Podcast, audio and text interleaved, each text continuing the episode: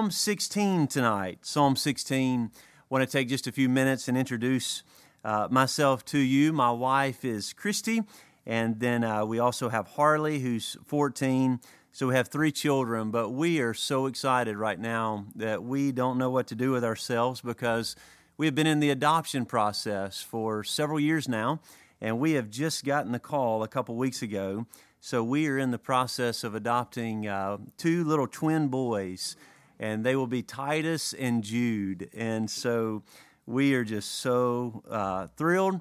And so uh, they are in the NICU right now, born premature, and my wife is with them. So it's a great time for me and the boys to get away and allow some other family members to be able to visit with them. So I want to encourage you to be praying uh, for our family, their birth parents, for these precious uh, little boys.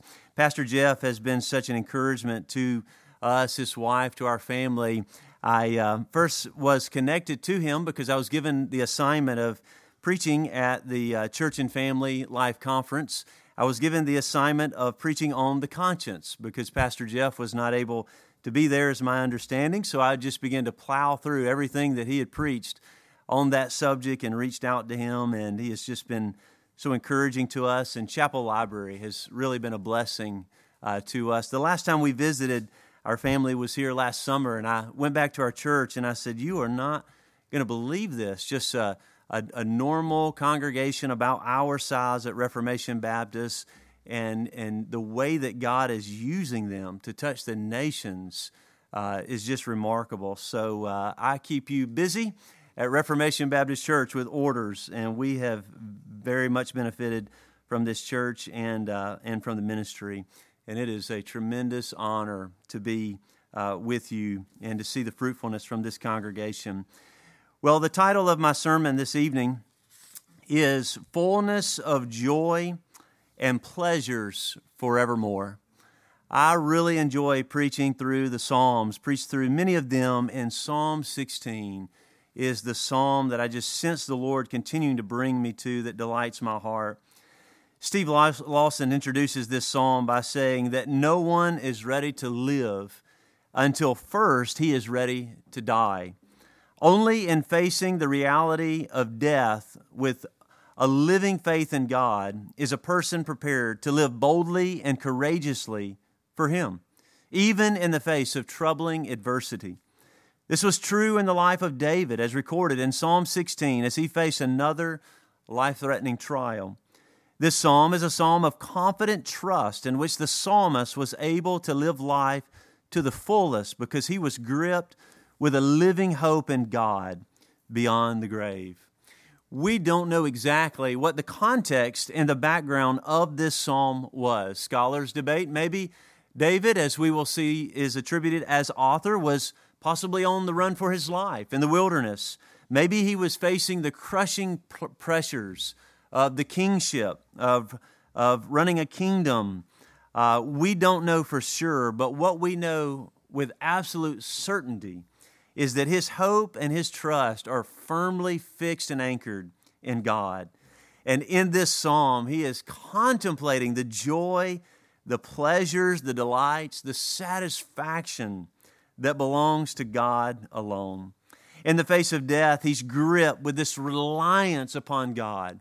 He's in over his head.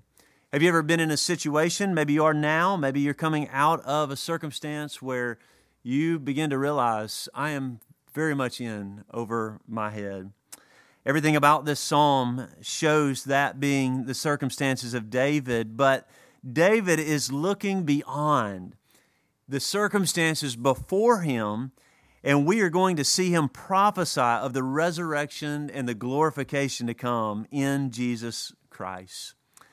Another said that when the faithful sing Psalm 16, they entrust themselves to the Lord and they foster their confidence and their contentment in His care. The psalmist is, is centering the affections of the believer upon God. There are a variety of classifications and types of psalms. Psalm 16 is a psalm of confidence. It's also a messianic psalm. Later, uh, will be prophetically cited by both Peter at Pentecost in Acts chapter 2, also cited in Acts chapter 13 by Paul when he's at Antioch. Psalm 16 expresses a living hope, a hope of eternal life that reaches beyond this life and the grave. But David is previewing that right now in his own overwhelming circumstances.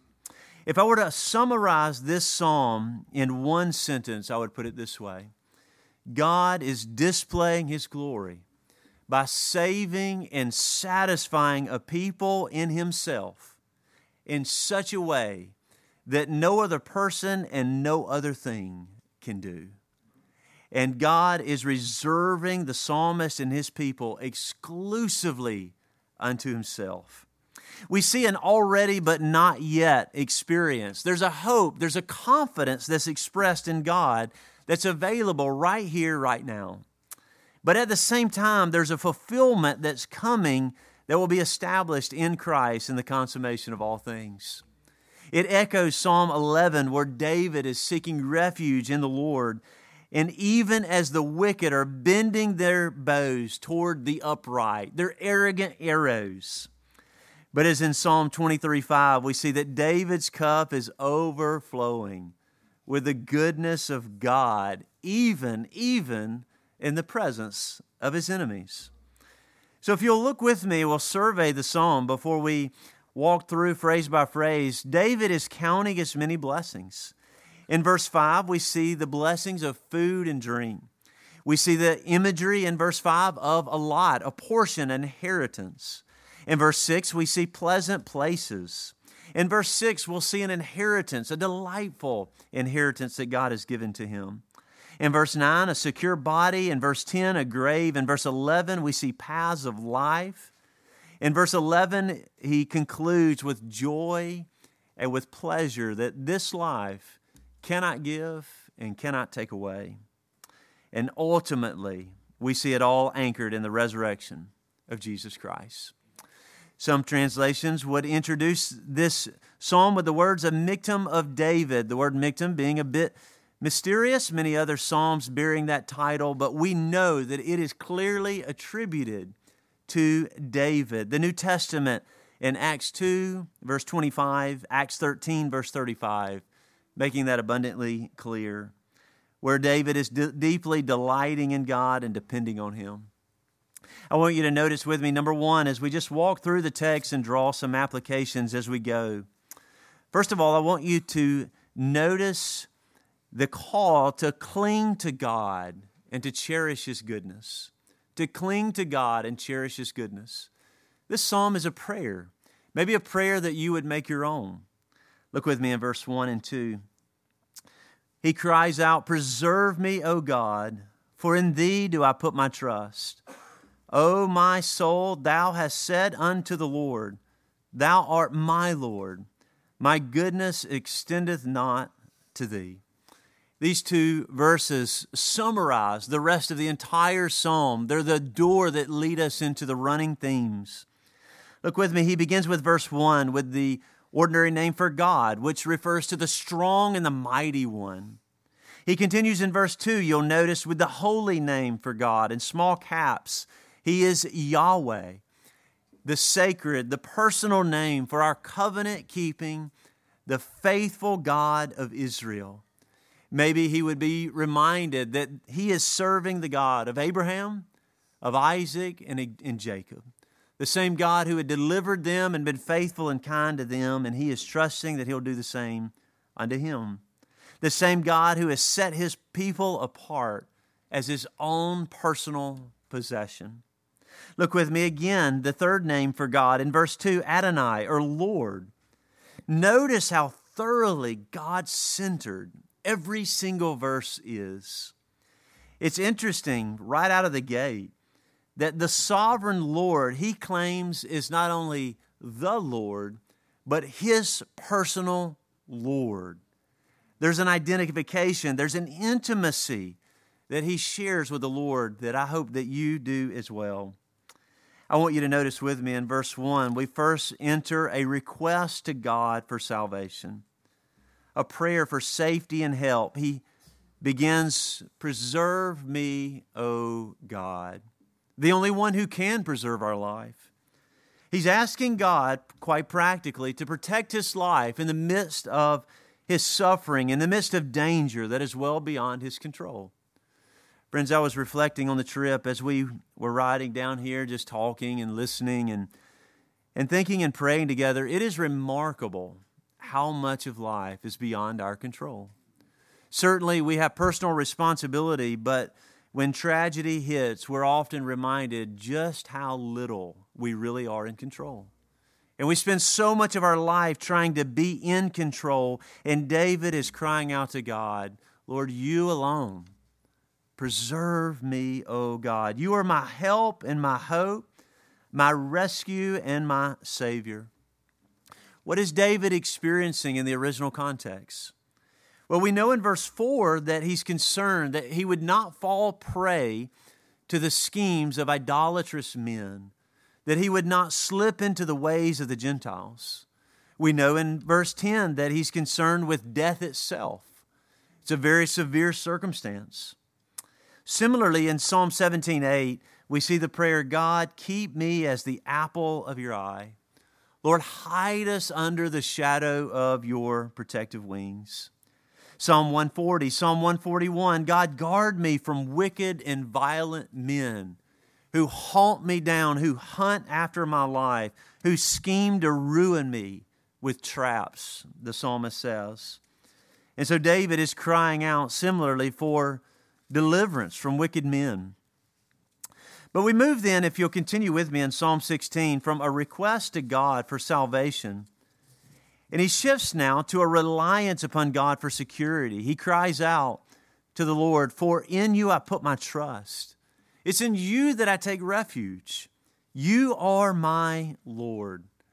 Throughout the Psalms, this is the refrain that we see God is the only refuge, God is the place in which believers run and they hide when storms are brewing.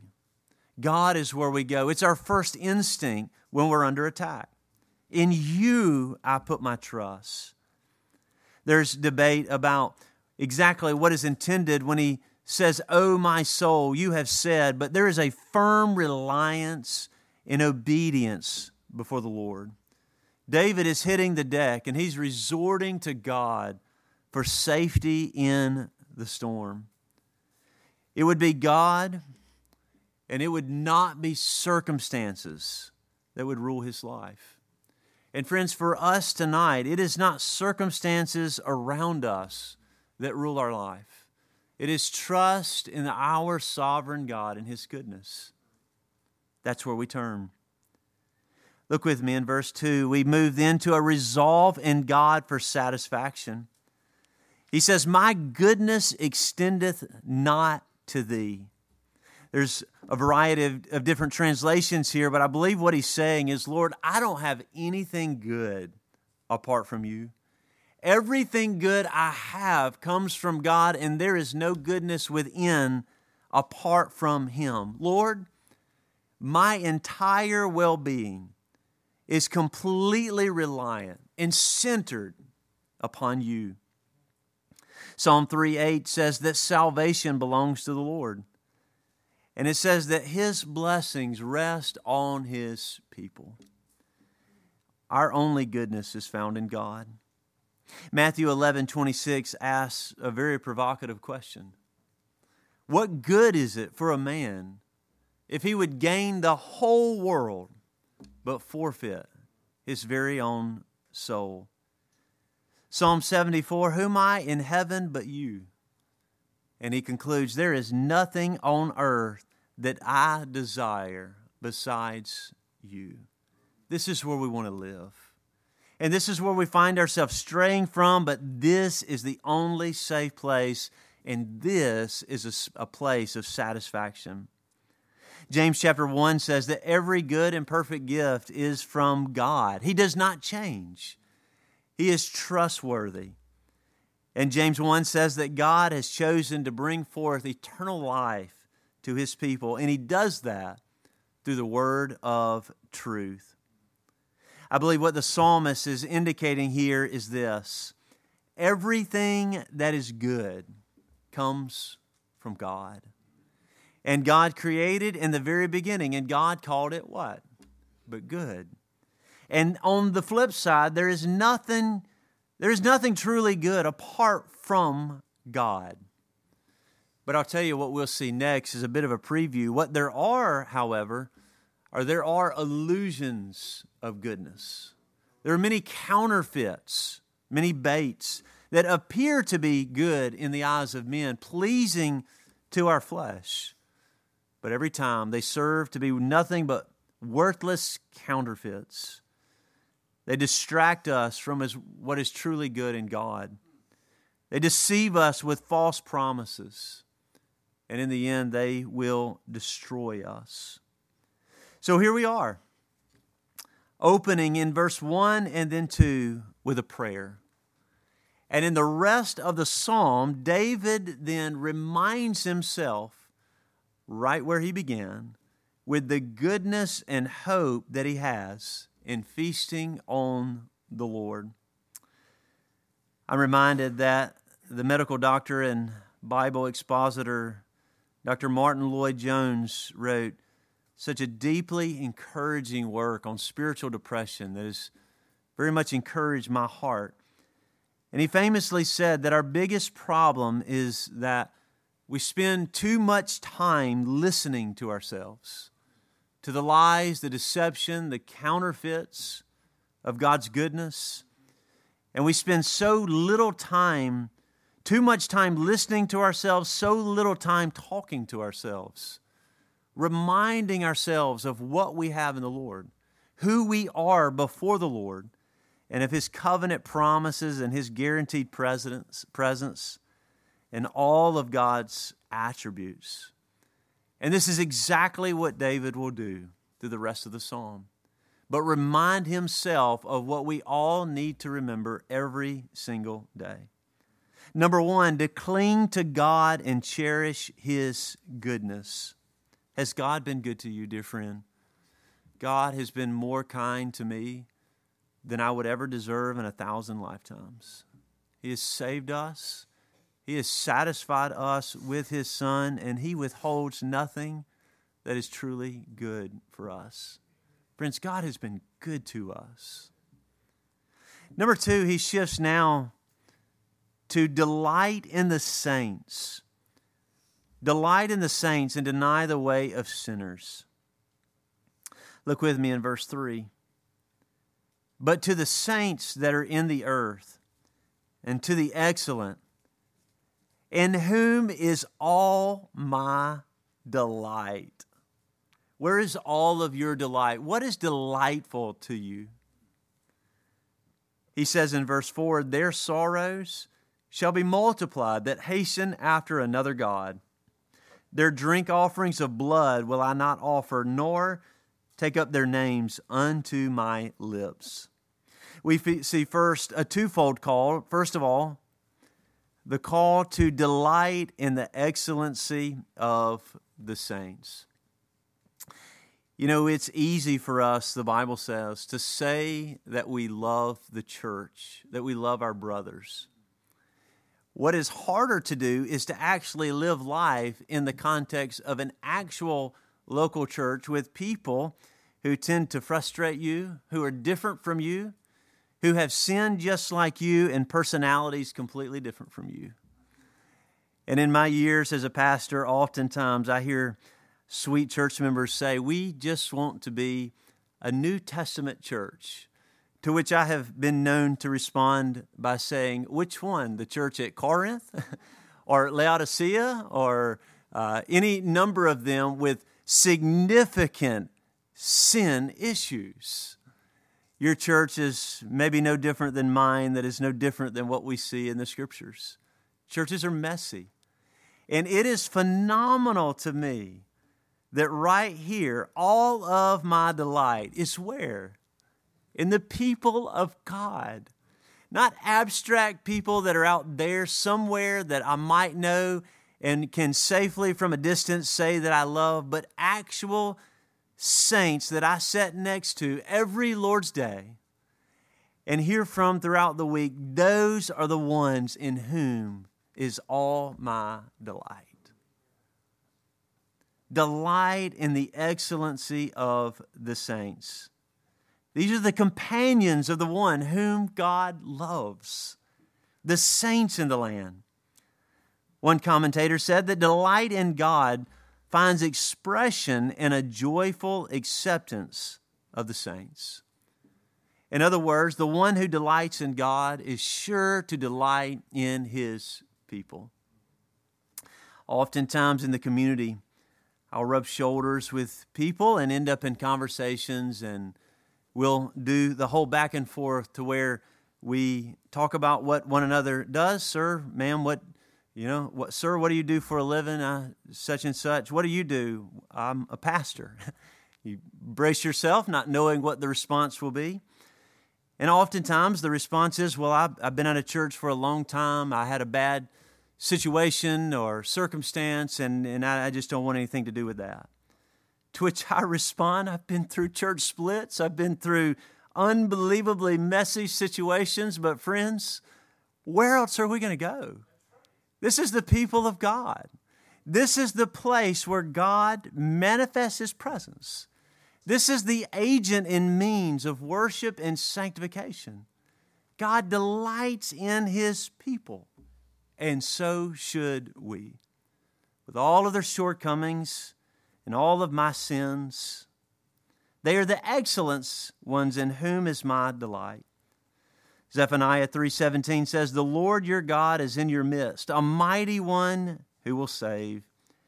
He will rejoice over you with gladness. He will quiet you by his love. He will exalt over you with loud singing. I mean, consider that the sovereign God of all creation, if you're in Christ, would delight in you, in his people. The excellent, the majestic, the noble, the glorious, the godly people of the land. Psalm 18, Psalm 35, Psalm 44. God rescues us not because of our own worthiness, but because He delights in showing mercy. In order to find delight, in order to find greatness, the world looks to the corporate world. The world looks to the entertainment industry. The world looks to strong athletes. The world looks to powerful men. The world looks to fancy celebrities. They look to Wall Street. The world looks to the White House. The world looks for the Superdome, for anyone to admire. But God, of all the places, God looks to his people and he takes joy in using them. All of heaven rejoicing. And it's so remarkable to me that when God saves us, he doesn't just let us in the back door of his kingdom begrudgingly by the skin of his teeth and then just tolerate us as we mosey about the kingdom unnoticed. But then all, all of our imperfections and sin, even in his discipline, disciplining and pruning, God delights in his people. What about you, dear friend? Do you see God's people, the people around you, as more of a hindrance to your own personal holiness? Or do you see God's people as a help to your own personal holiness? 1 Peter 2 9 says, But you are a chosen race, a royal priesthood, a holy nation, a people for his own possession he says that we might proclaim the excellencies of Him who called us out of darkness into His marvelous light. Psalm 34 7 How precious is your steadfast love, O God! The children of mankind take refuge in the shadow of your wings.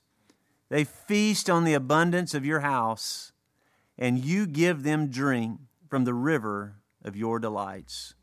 For with you is the fountain of life, and your light do we see light.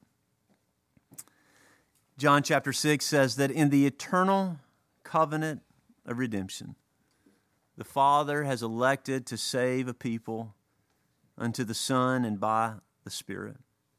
Philippians chapter 4, 1 Thessalonians chapter 2.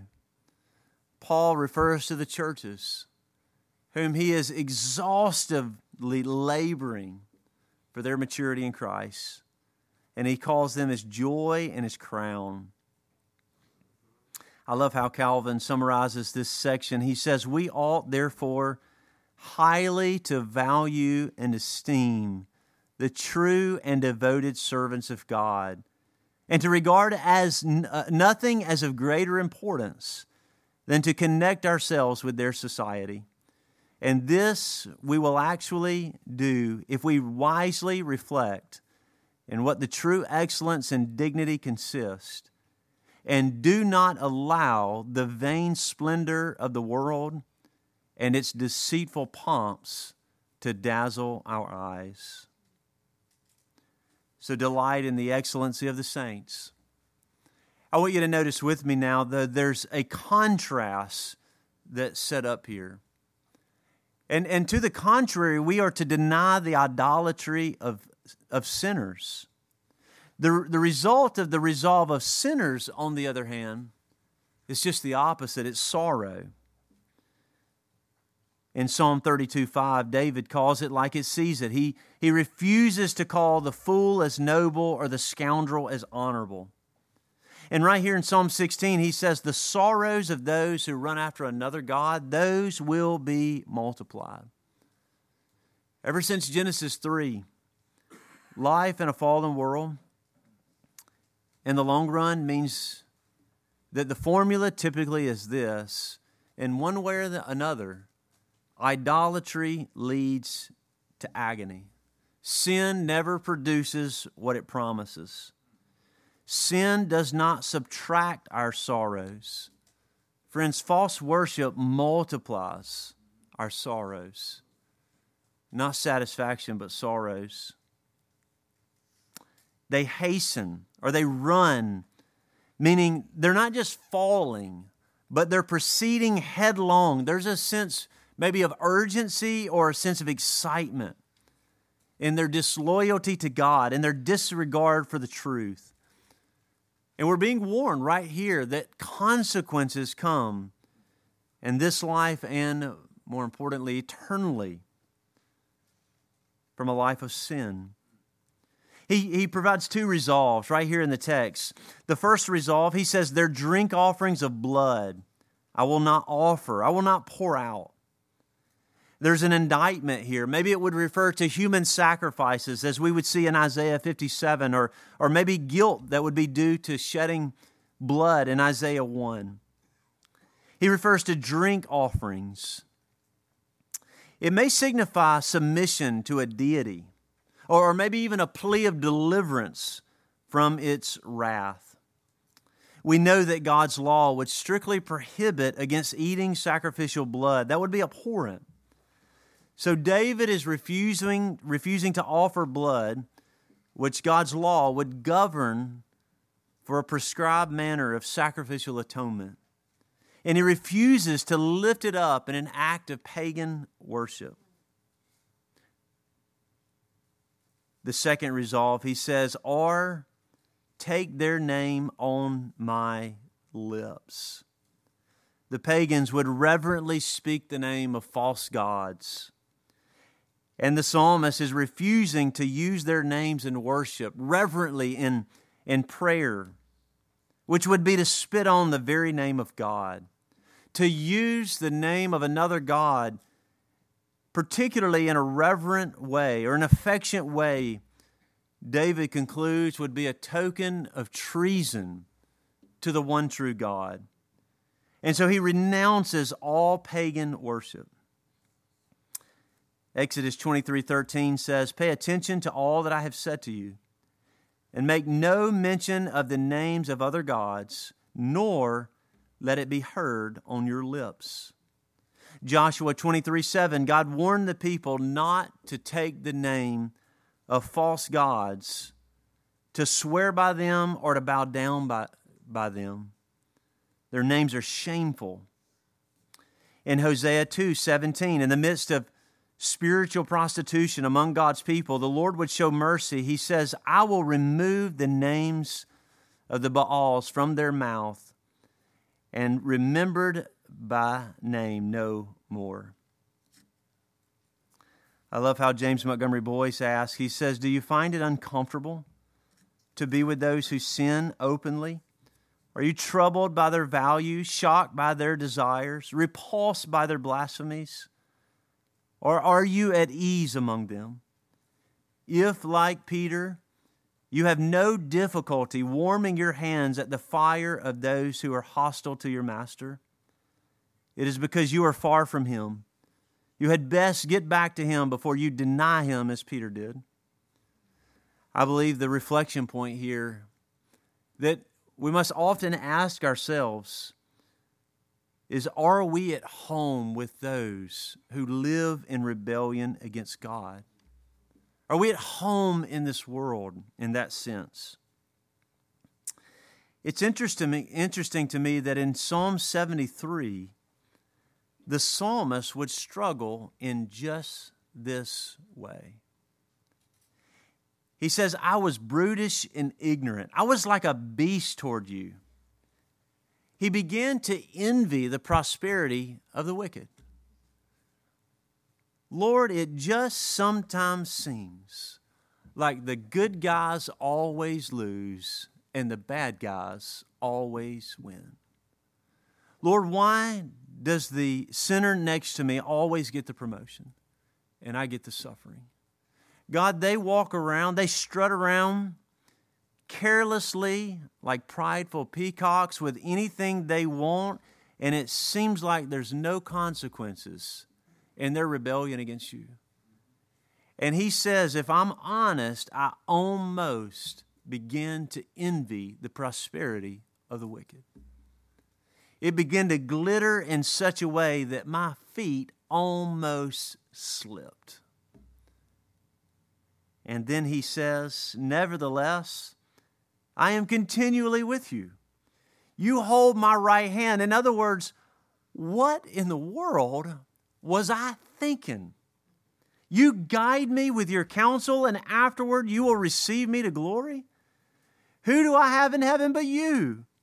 And there is nothing on earth that I desire besides you.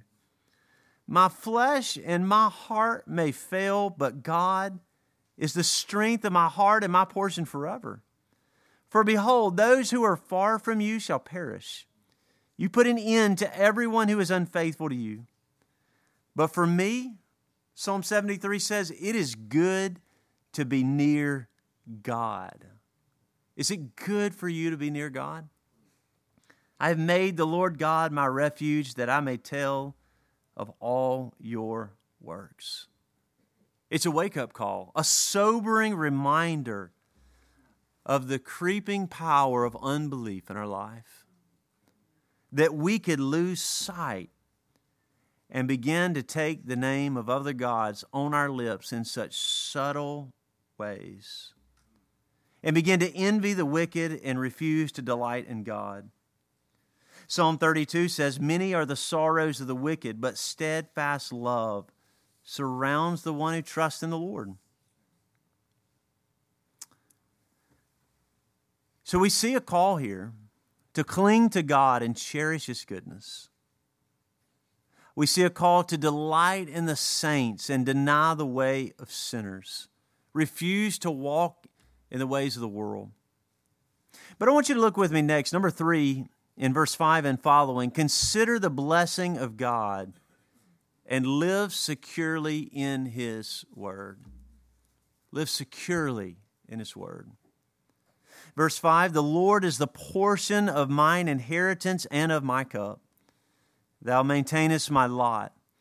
The lines are fallen unto me in pleasant places. Yea, I have a goodly heritage. I bless the Lord, who hath given me counsel. My reins also instruct me in the night seasons. I have set the Lord always before me. Because he is at my right hand, I shall not be moved. We're walking into an election year. We're living in a very unstable time. But, friends, this is nothing new to the Christian church. Maybe some of you are walking through different seasons of life. You're seeing things change. The flowers that once bloomed are taking on different seasons.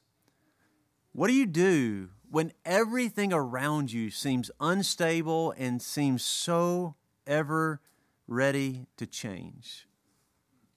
You tether yourself to the only one who never changes, who is always firmly fixed, and you are unmoved in Him. So we see the Lord's blessing on the believer. We see the response to the Lord with contentment, praise, obedience, faith. We shift from trusting in the Lord to delighting in His saints, refusing to swear allegiance to pagan gods, worldly ways, lifting up God's name, and now denying the cup of pagans and lifting up the Lord's cup. I want you to notice here with me in this next section, we see contentment in the Lord's gift. The words portion or lot or lines or inheritance. This is language that would remind us of God's sovereign allotment of the land to the 12 tribes of Israel following the conquest of Canaan. In Numbers 18, Deuteronomy 10, we see that Aaron and the priests were allotted no portion of the land. And why is that? Because God Himself was to be their portion and their inheritance. The word portion could refer to the allotment of land, or it could be used of a ration of food. But either way, the idea is God's provision in their life. Lord, give us this day our daily bread. And how much more does our Father in heaven feed us and provide for us?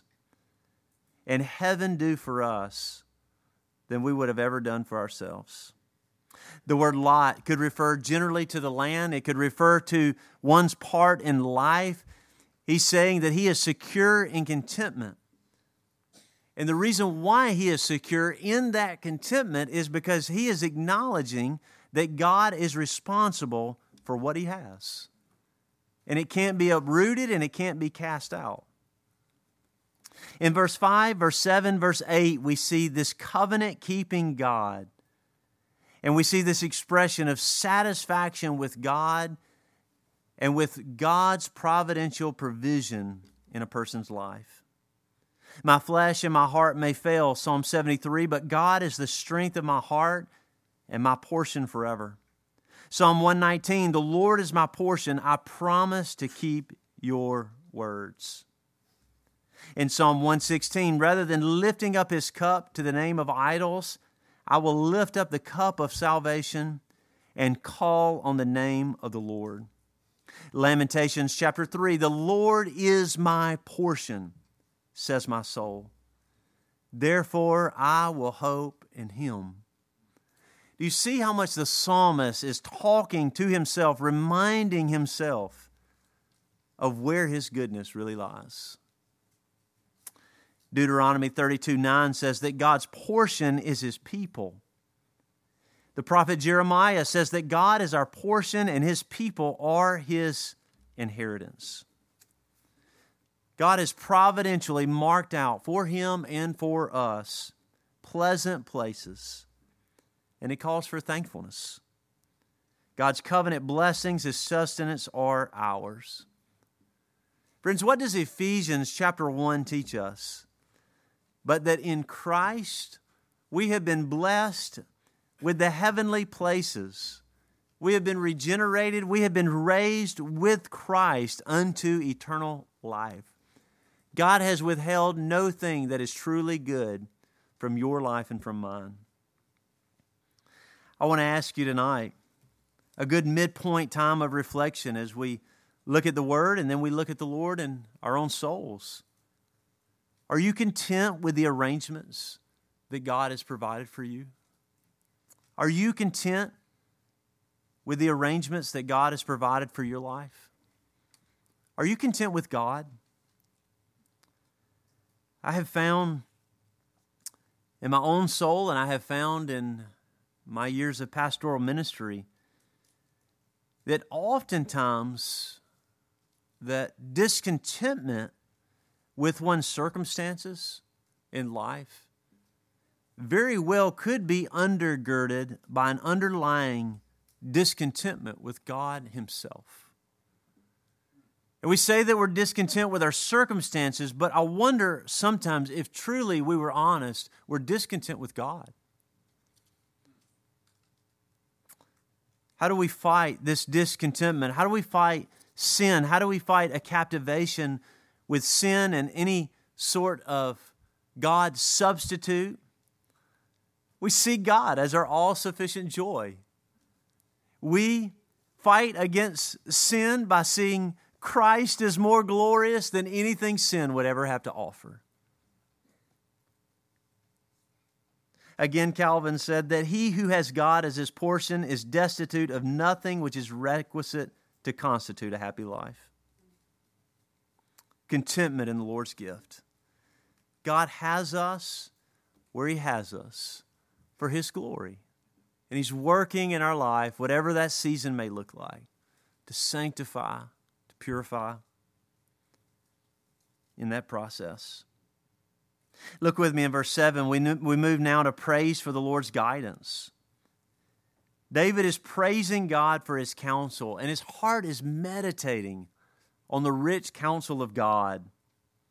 I bless the Lord, he says, who's given me counsel in the night. He says that his heart is instructing him, his reins, the core of his being. He's being schooled face to face in the hard facts of life. In 1 Samuel 23 and 2 Samuel 5, in the midst of decisive acts in battle, the Lord instructed David in the way he should go. In Psalm 42 8, we see that there's no need to fear or worry because the Lord commands us in love during the day and he is with us in the night. James 1 5 says, If anyone lacks wisdom, ask God. We go to God's Word. Our minds are formed by His wisdom, our consciences are shaped by His Word, and our hearts remind us of God's counsel through meditation day and night. A God centered, biblically informed mind is now applying the truths of God's Word to the circumstances of its life. He's blessing the Lord for his counsel and us for his word. Look with me in verse 8. We see security in God, in the Lord's presence. With every verse, there's an entire treasure to unearth. He says that he has set the Lord always before him. He says, Because he is at my right hand, I will not be moved, I will not be shaken. One old scholar said, is to eye God in everything. To eye God in everything. This is the mark of a holy life. He's living in continual awareness of the presence and power of the Lord. Through laughter and tears, through tragic circumstances and mundane days, He has set the fear of God before His face and he knows that God is near, God is able, and God is willing. Psalm 30, verses 5 through 7 teach us that sorrow may endure through the night, but joy comes with the morning. His favor renews, his anger subsides. Psalm 119:30, God David says that God's rules are before him and he's chosen the way of faithfulness. Psalm 109, Psalm 110 God is at the right hand of the needy one to save him when others attack his life. You'll notice with me in verse 8 this right hand is the place of support, it's a place of power, it's a place of protection. And it's this place that leads the psalmist and us this evening to confident assurance in the Lord. The Lord is your keeper. The Lord is your shade on your right hand. Nevertheless, I am continually with you. You hold my right hand, the psalmist says over and over. And he says in verse 8, I shall not be moved. I won't be shaken. He's firmly fixed in the fear of God. And he's refusing to trust in his own resources, and he is truly, he's choosing to refuse the fear of man. The Bible says that the fear of man is a snare. But God alone is our rock, our salvation, our fortress. Psalm 62 says, We shall not be greatly shaken. We will not be shaken. And with what follows here in Psalm 16, Peter will quote these very words in his sermon on Pentecost. And we'll turn there in just a few moments. But in Acts 2, as a sneak preview, the Bible says that David says concerning him, I saw the Lord always before me, for he is at my right hand that I might not be shaken. Friends, we are starting to get a sneak preview that there are greater realities at stake than even we might have realized so far in this text and in our own lives. Peter said that God had chosen to display his glory through Christ and even through the actions of evil men who would slay Christ on the cross. And he would be raised to life in a resurrection. He would defeat sin and death. And Peter would say that David would know that these statements in Psalm 16 could not ultimately be true just of David. And the reason is because David would die. David would see corruption, as we will see in a moment, in a sense, but it would be through David's descendants that God would provide the one of which this whole psalm foretells. Christ was truly the one at God's right hand. Acts 2 24 and 25. Jesus Christ would rule all things by his power. God would raise Jesus Christ to life that he might rule all things in him. Look with me in verse 9. The final call before us in this text. We see the call to cling to God and cherish His goodness to delight in the saints and deny the way of sinners, to consider the blessing of God and live securely in His Word. And now we see the call to be glad in God and trust His goodness. This now is the best that has finally come. Look with me in verse 9. Therefore, my heart is glad, and my glory rejoiceth. My flesh also shall rest in hope. For thou wilt not leave my soul in hell, neither wilt thou suffer thine Holy One to see corruption. Thou wilt show me the path of life. And then the phrase from which the title of the sermon comes, in thy presence, is what? Fullness of joy at thy right hand, there it is again, there are pleasures forevermore. The gladness of God is consuming the soul of the psalmist. It's the greatest treasure of all of eternity. Look with me in verse 9 as we unearth it. We begin with gladness in God. My heart is glad. He says, Rejoiceth, my flesh shall rest in hope. This threat of death that's confronted the psalmist is now met with the promise of life. David is confident that his soul and his body ultimately are safe before God. His joy is rooted in his security in the Lord. So he's glad in God.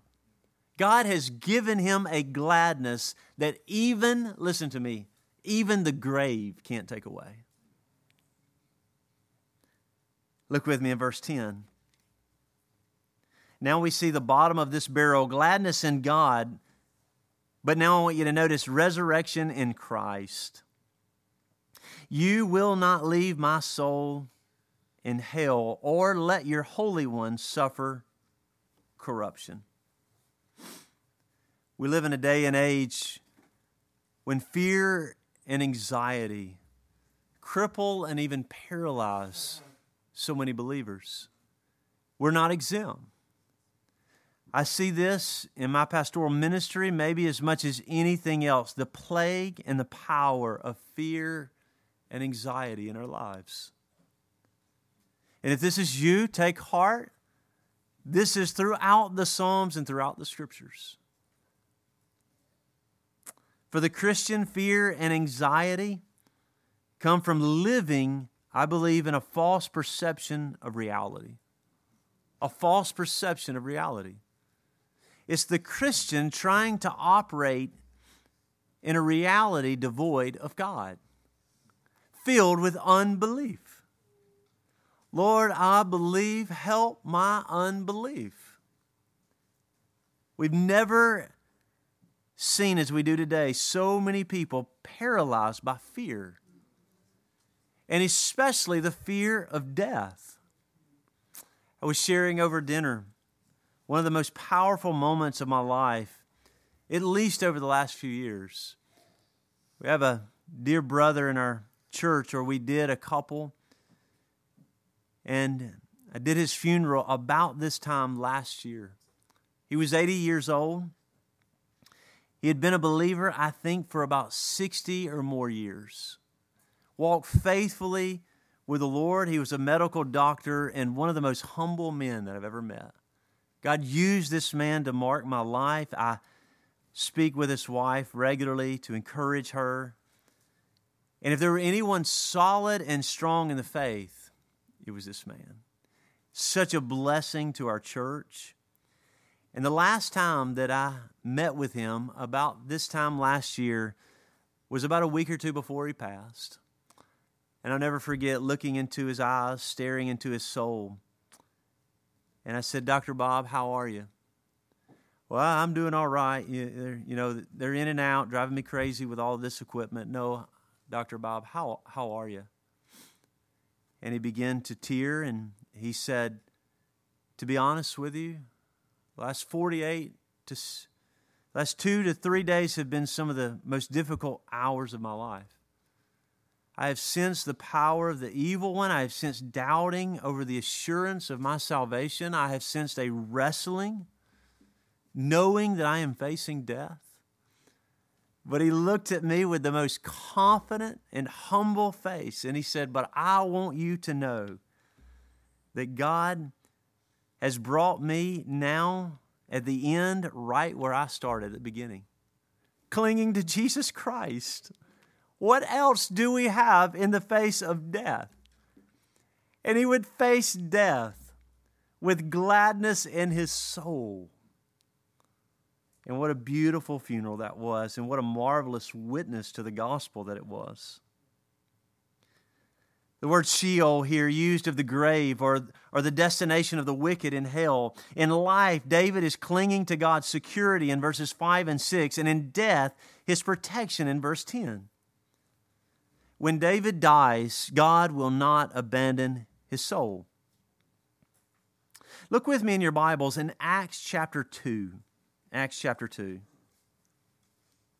David is confident that God will not leave him when he enters the realm of the dead, nor will he be left for dead. In one sense or the other, David knew that God had promised him life and that the world of death would not be his home. God didn't abandon David's soul, and God did not forget his life and his body. But the point here ultimately is that there would need to be one greater than David to fulfill the promises before us, to walk in the shoes molded here in Psalm 16. Your Holy One would not face corruption. Immediately, I believe David is trusting in the deliverance of God from death and destruction, while also pointing to a truly holy one whom the Father would not allow to remain in death and destruction. And quoted twice here in the New Testament. Look with me in Acts chapter 2, verse 25, and we'll read to verse 33. He says in verse 25, For David speaketh concerning him, I foresaw the Lord always before my face, for he is on my right hand, that I should not be moved. Therefore did my heart rejoice, and my tongue was glad.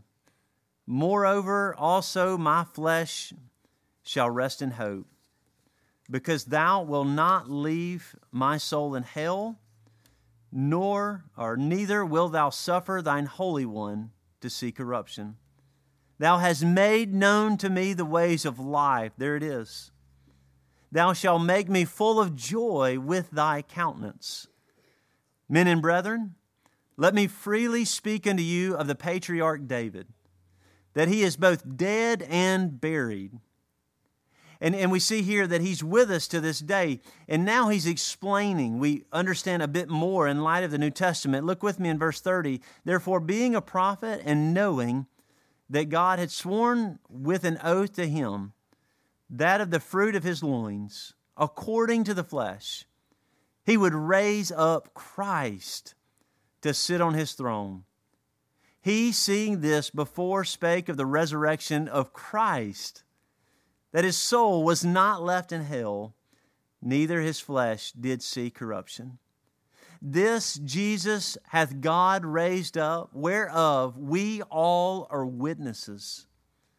Therefore, being by the right hand of God exalted, and having received of the Father the promise of the Holy Ghost, he hath shed forth this which ye now see and hear. Look with me in Acts chapter 13. Again, again we see in the book of Acts, in verses 34, and we'll read through verses 39, this text quoted and further explained in Acts chapter 13, verse 34. We read, And as concerning that he raised him up from the dead, now no more to return to corruption, he said on this wise, I will give you the sure mercies of David. Wherefore he saith also in another psalm, Thou shalt not suffer thine Holy One to see corruption. There it is. For David, after he had served his own generation by the will of God, fell on asleep and was laid unto his fathers and saw corruption.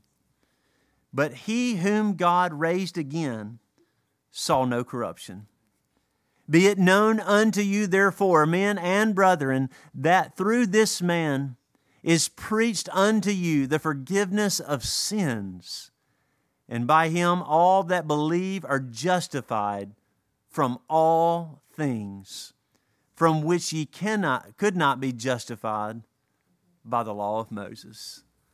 This man Jesus Christ God has raised from the dead. David longed in Psalm 16 for what only Jesus Christ could provide. In Acts chapter 2 and Acts chapter 13, ultimately in eternal life life beyond the grave in the secure presence of God with fullness of joy, with pleasures forevermore. It is Christ here ultimately who is before God. He is unshaken, He is rejoicing, and He is secure through life and through death. And because of His resurrection, all who are tethered to Him through repentance and faith in Christ too share in the covenant promises. Without maybe fully seeing the implication of what he's saying by the Spirit, David is proclaiming the life, death, and resurrection of Jesus Christ. The hope of resurrection and gladness of eternal life. He says in Acts 13, the holy and sure blessings of David. Those are ours in Jesus Christ. Now, the truth is, David would actually, in a sense, see corruption. And therefore, his Psalm 16 reference would ultimately be true of this greater David, who would not see corruption. And because Christ resurrected from the dead and from the grave, David's confidence in eternal life would not be in vain. So fully, it's only Christ who would not see corruption, but ultimately, ultimately, David wouldn't see corruption in a sense either. Because the third day would not find Jesus in corruption, but in glorification. And though decayed, David too would rise again. So David faced death without resurrection, but Christ faced death and was raised. Therefore, he and we too would be raised in a living hope. Romans chapter 8 says that we groan inwardly as we wait eagerly for our resurrected redemption in Christ. Acts, Acts chapter 13 says all of this is for, quote, everyone who believes that would find forgiveness of sins. Friends, I love how Thomas Brooks so well summarizes what I believe is being taught here. Hope can see heaven through the thickest clouds. And David, through the thickest clouds and the darkest night, is seeing heaven and he is unmoved and that is only possible in Christ. And finally, we end with what we know of as verse 11 life through the gospel. Psalm 16, if you'll turn back with me to verse 11, he says, Show me the path of life. This is the one who's seeking to walk in truth. So ultimately, following death in verse 10, now we end with a reference to life, to eternal life. Proverbs 10:24 says the path to life requires instruction. Proverbs 12:28 says it's righteousness. Proverbs 15:24 says that it turns us from death. He says in verse 11 that in in your presence there is fullness of joy. Joy running through the very being of God, being the fruit of the Holy Spirit in the life of the believer. The culmination of all of our salvation in glory being the perfection of our joy in God. You know, there's a sense in which, there is, I believe that there is a sense in which, when all of life is done, everybody gets what they want. And those who have lived their lives in rebellion against God and refusing the mercies that He so freely offers and provides in Jesus Christ forever get exactly what they've always wanted life apart from God, but they get it in a way that they would never imagine. Under His curse and wrath forever but those who all their lives stumbling all the way to heaven just just want God and want God more than we want God. Does that make sense? I want to want him more than I actually want him. And when we die, what we get forever is God. When we when we when we die, the what we get for all of eternity is God, and we get all of Him, and He he gets all of us in pure and perfect holiness. The center point of heaven, the longing of the Christian, the source of our joy is the presence of God. You and I know that joy is not some fickle feeling of happiness that fluctuates with our circumstances. Joy is a fixed delight in God who never changes. And I believe what we find in God's Word, Psalm 42, Psalm 43, many places, is the psalmist not experiencing that joy. But what does he do? He yet looks to God for a future joy that God would give, and he eagerly awaits. And he looks to God for what only he can provide. Moses would say in Exodus 33 Lord, I don't want to take a step apart from your presence. If you don't go with us, I don't want to go. In Numbers chapter 6, we see the priestly blessing that would include blessing and security and the peace and favor of God on our lives. Is this not what we desire? In Psalm 21 6, God blesses the king and he makes him glad with the joy of his presence. He trusts God, he's immovable. In your presence, there is fullness of joy. And finally, look with me in Psalm 16. He says, At your right hand, at God's right hand, there are pleasures forevermore. We come full circle. Those pleasant places in verse 6 now finally find their final destination in verse 11 pleasures forevermore. Derek Kidner summarizes the refugee of verse 1 finds himself an heir in his inheritance beyond all imagining and all exploring. He's wholly satisfied in God. He refuses the way of sinners, he rejects the fear of man, and he lives in the fear of God. God, have mercy on my soul. So, in summary, what is God doing in Psalm 16? I believe that God is displaying His glory by saving and satisfying a people in Himself in such a way that no other thing and no other person can. C.S. Lewis has famously said that human history is the long, terrible story of man trying to find something other than God to make him happy. How many years have you spent, have I spent, trying to find something other than God? And God has said that we are made for Him, He has made us for Himself. And so often we trade the idea of a good life, of a nice toy, of the next experience for the infinite and ultimate joy found only in God. Psalm 103 says, Bless the Lord, O my soul. Count your many blessings. He forgives all your iniquity, He heals all your diseases. In one way or the other, He redeems your life from the pit. He crowns you with steadfast love and mercy, and He satisfies you with good. I am reminded in this moment myself as I remind you.